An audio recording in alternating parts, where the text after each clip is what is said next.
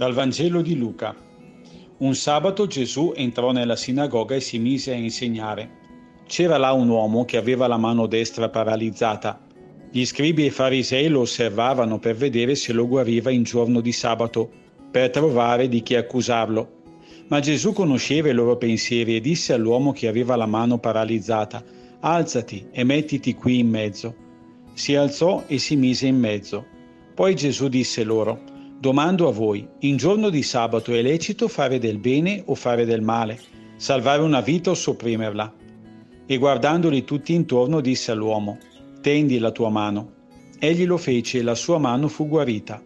Ma essi, fuori di sé dalla collera, si misero a discutere tra loro su quello che avrebbero potuto fare a Gesù.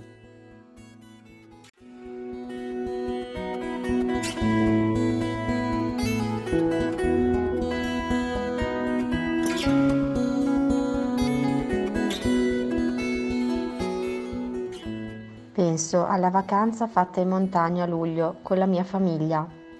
Ricordo la gita verso una malga splendidamente immersa nel verde ai piedi di un ghiacciaio.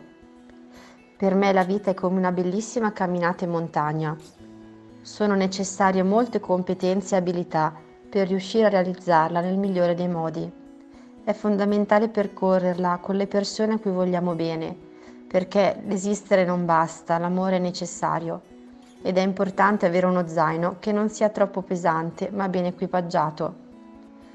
Prendendo in considerazione il Vangelo del giorno, penso che Gesù volesse far capire che prima vengono le persone, poi i precetti. Penso che volesse invitare gli scribi e farisei a comprendere pienamente uno dei pochi comandamenti che lui ha dato, cioè quello dell'amore. Ama il prossimo tuo come te stesso. L'intento di Gesù era quello di alleggerire le fatiche dell'uomo sofferente, come se volesse togliere il macigno che si portava sulle spalle.